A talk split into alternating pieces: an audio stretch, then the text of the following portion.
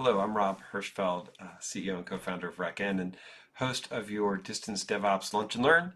Uh, I wanted to let you know we made some changes to the video format to move the end uh, discussion, the, the training and, and, material topic to the beginning of this recording so that it would be the first stop for you. And then our conversation move to the end. If you're interested in more information, uh, rackn.com slash blogs, uh, you can find the list of speakers that are coming uh, and other information about how to get involved with the uh, Distance DevOps Lunch and Learn, which we are doing Thursdays uh, in U.S. time zones and then recording them. So I hope you enjoy the, the show. Please give us any feedback you want. I am Zehicle, Z H I C L E, on Twitter if you have feedback or questions for me. Thanks.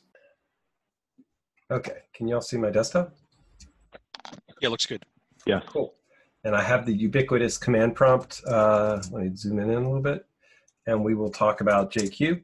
And here's the help for JQ. I'm going to make it even bigger. I am not going to present everything from the CLI. um, and I'm not going to assume that people know what JQ is, but we're not going to spend much time on this because I want if you're if you are already a JQ user, this is the talk for you. Um, JQ is a as a JSON parser for the command line, and what it solves is I have a CLI or an output that includes bunches of JSON, like Kubernetes or our product Digital Rebar, um, it ejects huge amounts of JSON. And so what it does is it lets you take that JSON and then deal with it in bite-sized chunks or search it for things, um, or even just present it in a prettier format.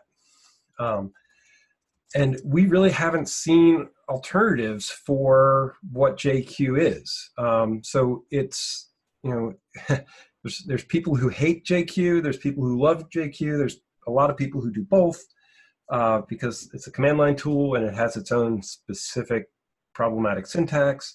Um, but it's the best thing that we've seen, and we have to parse a lot of JSON. So it's super use, useful. We liked it so much that we we actually embedded Golang JQ libraries, the JQ implementation Golang, into our CLI, so that we don't have to install JQ. We just link our CLI into JQ. Um, so if you ever, uh, like for DRPCLI, uh, let me do a machines list. So this is bunches of JQ. If I just pipe JQ into that, what you'll get is pretty formatted JQ, which is sort of nice. In itself helpful. Um, but then we actually, the DRPCLI, if you create a copy of it that ends in JQ, it turns it into a JQ parser. Um, which means that you can do a dynamic link of DRP CLI, link it as, soft link it as JQ, and you'll get JQ. Um, and we did that because everything we wrote used JQ to some extent. So for example, if I JQ in here, um, this list uh, dot name, uh, I'm doing it wrong. Of course I'm blanking. Um, why? I'm freezing up under pressure. Yep. All right. Uh, JQ.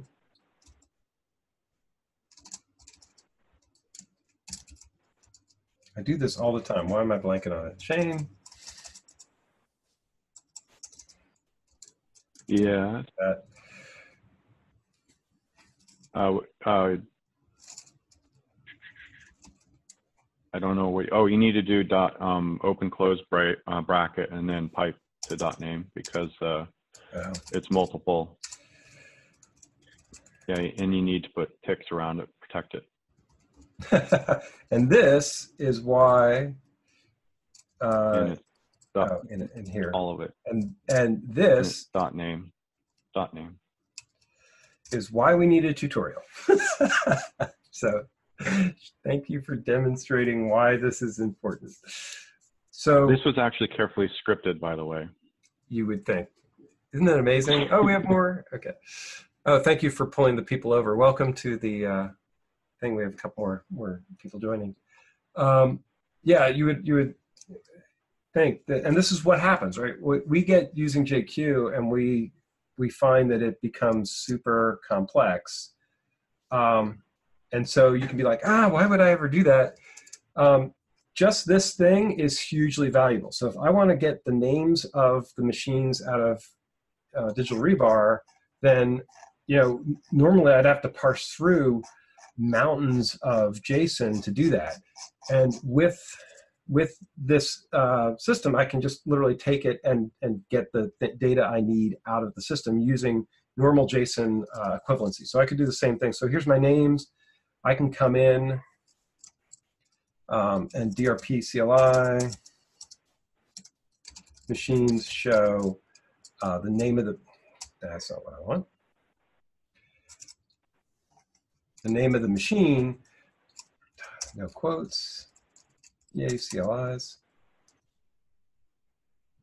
Oh, uh, sorry, I have to say name, colon,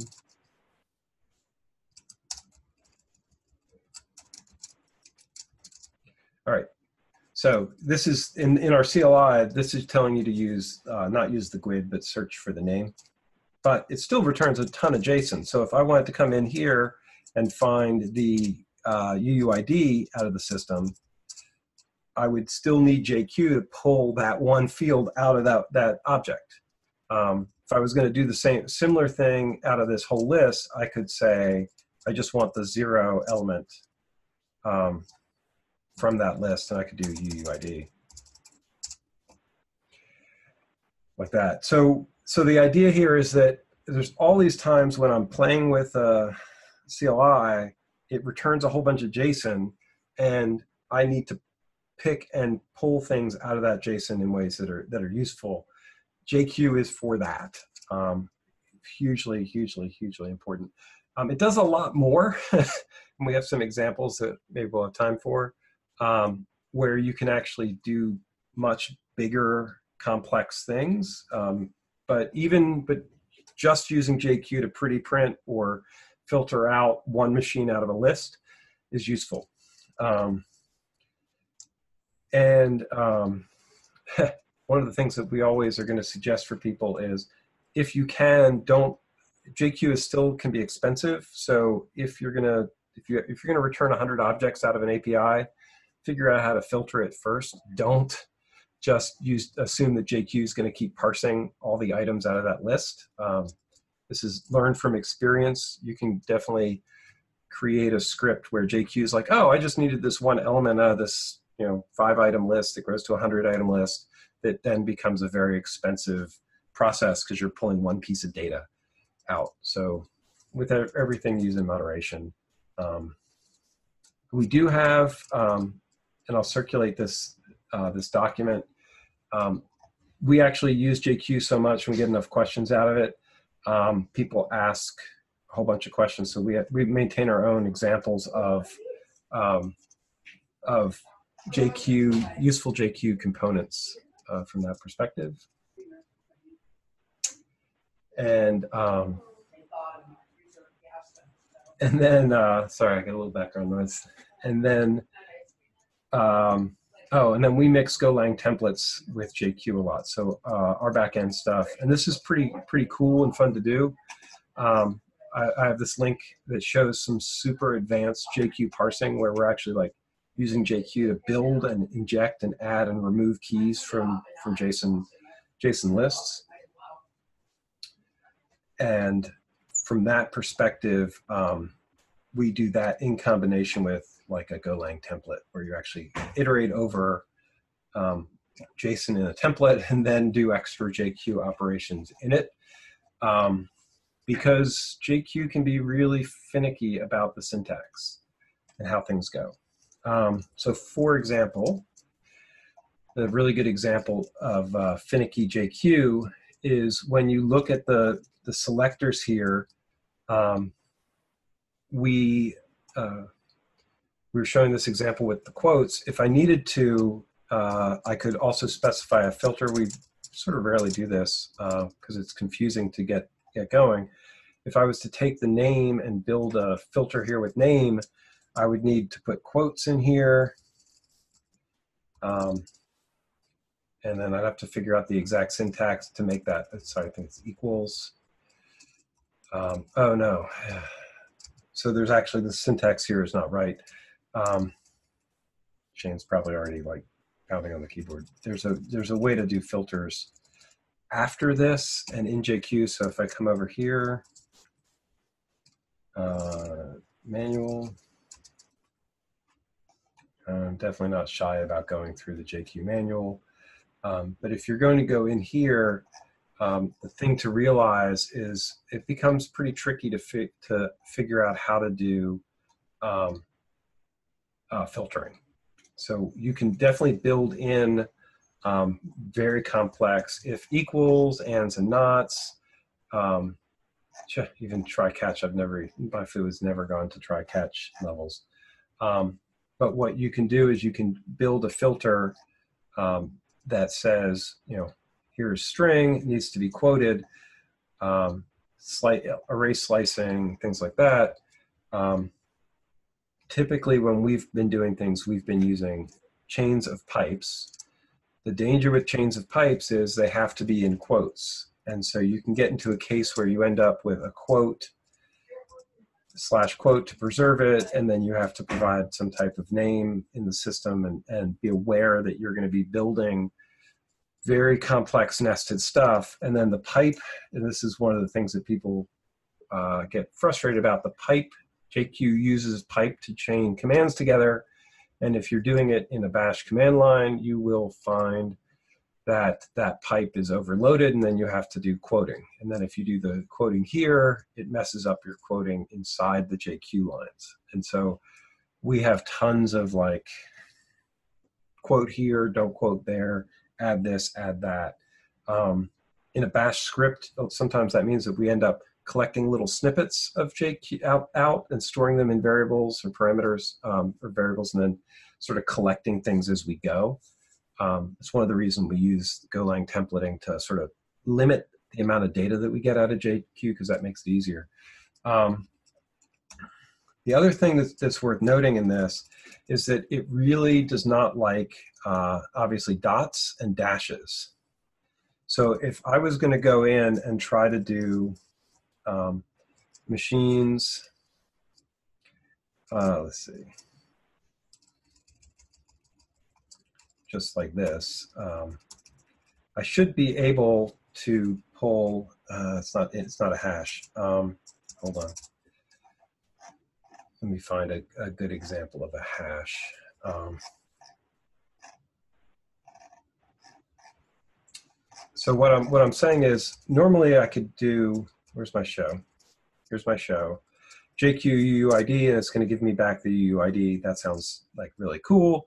If I say params, it's going to give me a, a list of params here, which is, is, so we have a hash of params. So I should be able, you would think, to go in and say uh, inventory uh, slash RAM and filter on inventory RAM, but I can't because the slash is not allowed in this simple dot notation. Um, so if I had something else like last boot Mac adder, and I did that one instead. It still doesn't like it because of the dashes. So that means I'm going to have to quote it. Uh, oh, and then I think I got. No square braces, and you have to escape the quotes. Backslash escape the quotes. Thank you. Presto. You got trailing, no, no square brackets. Right. Oh, I guess they're optional then. Uh, so I might be, I might, I might be able to just put put it in here. Let me see. Nope. So this is, is so much fun. This is an example of why JQ makes our head explode because you get into these cases, and this is why it's so useful to be like, oh, everybody has these types of JQ heartburns. so it's super important. You just have to be aware that if you're building up a thing where you could put any parameter in, then the idea that I'm doing, uh, you know, names, uh, uh, profiles, let's see if I have any profiles set. I do. Uh, this is going to be zero. Um, it's not hard to use. It's pretty logical at the end of the day, but um, you have to figure out what you're gonna how how it's gonna work, um, and it takes a little bit of getting used to. So I can then and then I can start piping things together to make it even more interesting. Your pipe, protect your pipe, Uh, ticks around dot trans. Single tick, tick. not back tick. Yay. Um, and so it's amazingly powerful. So I can come in if I'm writing a bash script and I'm be like, oh, are there any params on this object? Then I can do length and I can say if length equals zero, then no. Um, you know, really, really important. Then I can check to see if it exists, has key. There's all sorts of, of filters and criteria. You just have to be able to work through what the syntax is from that perspective. Um, all right, I'm jumping back to the uh, thing. Um, we've been talking about this. There is a command line parameter um, we use a lot for this. So let me jump back to here. Um, uh, profiles is fine. If I if I do a JQ with a dash R, it's going to give it in. Um, I want raw. Capital R. minus lowercase r. Yeah, no, it's it's. I thought it was would give it to me. There's another don't what- parameter for un, unformatted. Just r. I don't know what s is. Oh, let me try. Greg was saying SR, but um, I don't use it there. That's all. I actually have I actually have in the code that I write. I end up with um, pretty standard JQ dot something something else. Um, oh, this is scary. Uh, hold on a second. I'll get to scary. So understand that you might need command line parameters to strip out the um, pretty pretty print stuff. There's a command line that lets you do a single single put it all on a single line and take out the, the carriage returns and stuff like that. Um, we talked about multiple steps of pipelines. We talked about length, um, and then just reducing JSON output. So that dot params re- literally reduced me from a two-level object nested object to a single.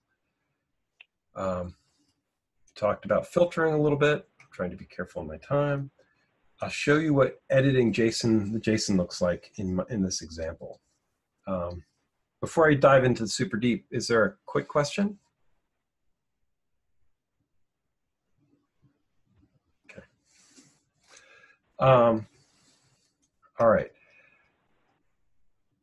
I'm going to this batch batch of code that I provided the link for um, takes the the data that I was takes this data, which is super deep. Um,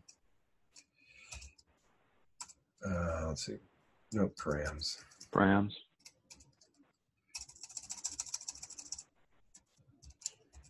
It's just go high, I think, right? Mm-hmm. Gohai dash inventory. Thank you. That's why you need the quotes.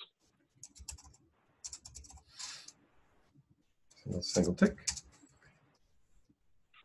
And I don't need the ticks actually in this case. Whew. So this is a huge amount of JSON. Just like deep, garbagey, not garbagey, but it's definitely deep, deep JSON.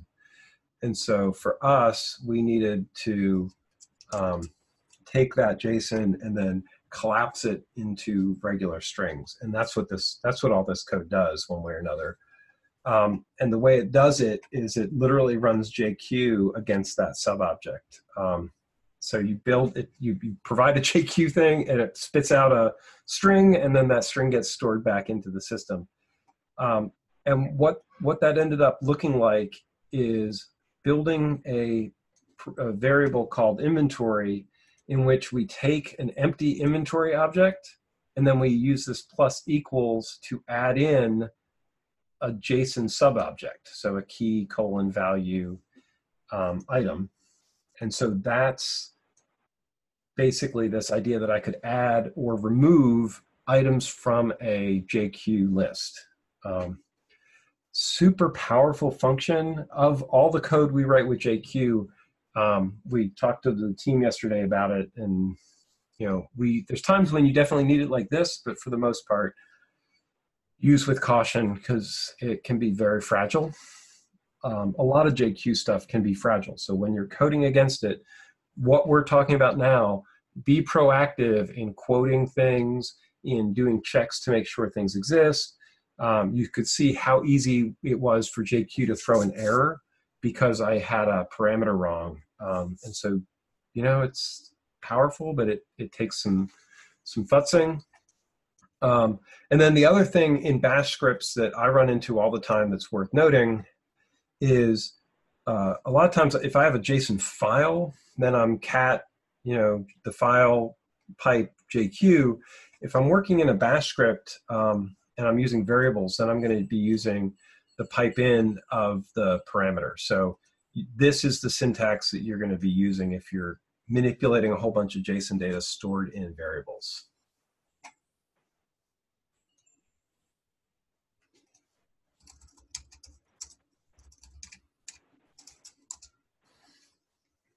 Okay. Whew. And that, I'm five minutes over. I, I hope this was helpful. Um, definitely a ton of material dumped in J, about JQ in very small time. And I'll open it up for questions. People have them.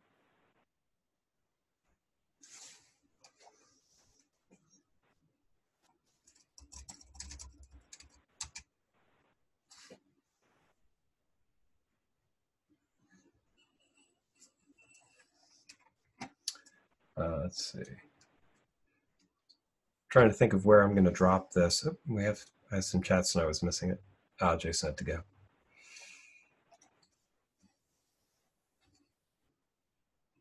Cool. Lucifer, Rami, do you have uh, comments or questions?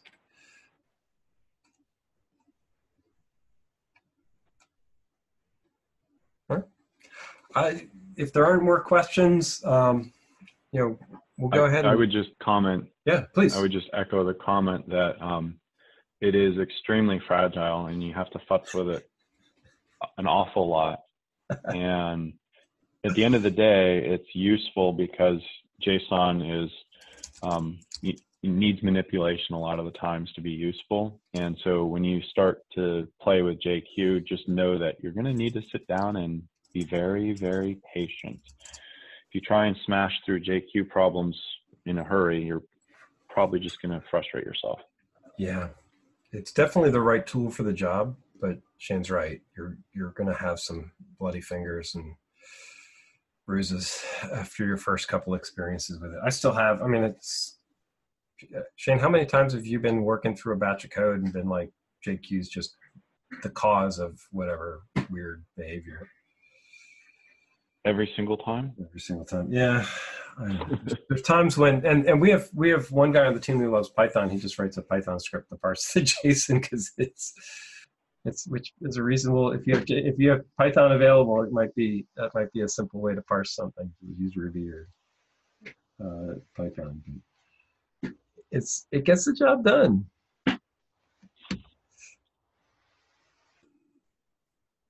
Cool. Uh, I will post the um, a link to this document, and uh, I'll move it into a shared location, and then allow people to to see it as part of the part of results. And then I'm going to collect. Um, I'll post this on YouTube, and I'll send out a, a, a place for it, um, and I'll I'll post it back to the DevOps. Uh, different different places so check it out um, and there'll be links from the RackN blog about um, the lunch and learn. So thank you for coming. I appreciate your time and I, I hope this was helpful. Please give me feedback so we know um, so we know what, what to do and uh, how to improve and what guests you want to hear more from. There he is. Can you hear me? Now I can hear you. Okay. And so far, no attendees. So we are recording just as a reference. So hello, everybody, and welcome to the first uh, Distance DevOps Lunch and Learn. Roar, roaring crowds.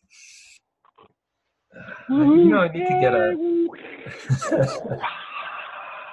thank you, thank you, thank you.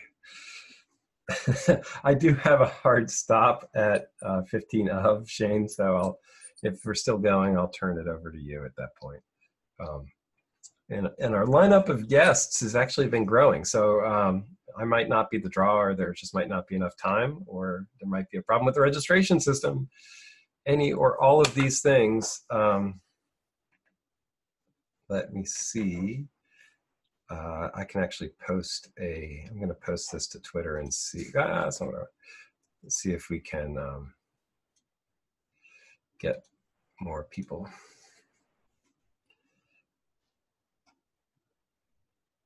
Uh, I don't see where I can do invites off of this meeting. It's probably a good thing to learn.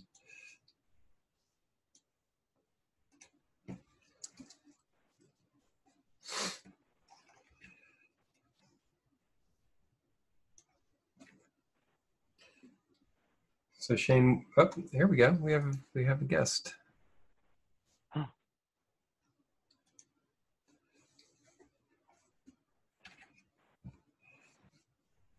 I'm promoting everybody to panelists. Uh, so Jason, welcome.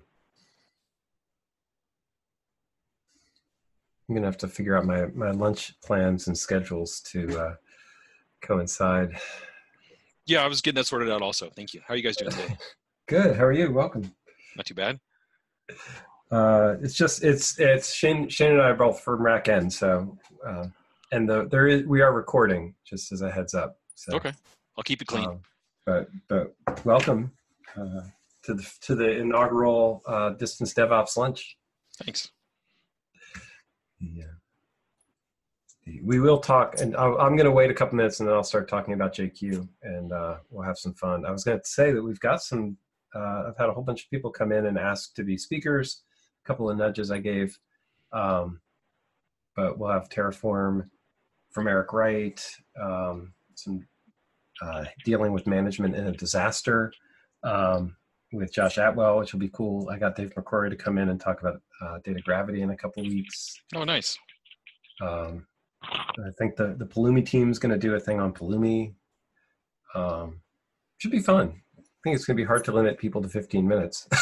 Yeah, I was going to say this. This is a, it's an interesting area, and there's a lot of growth, and there's a lot of tools out there. So I was hoping to use this as kind of a thing to kind of kind of catch up. I used to do a lot of uh, sysop work back in the day, and I've moved on to like pre-sales and other things. So I'm trying to Ah, refresh my toolkit. Cool. What do you do pre-sales for? Uh, I work for a small company that builds uh, video delivery networks. Interesting. Video Yeah, so delivery. What we compete with folks like Akamai, and uh, Ah. yeah, it's it's. I can't say a whole lot, but um, but yeah, we're. If you've actually seen video across a major cable company in the U.S., it's probably actually touched one of our pieces of software. awesome. Okay. Cool. So Edge, you're doing Edge type stuff. Yeah, it's it's basically video content delivery networks.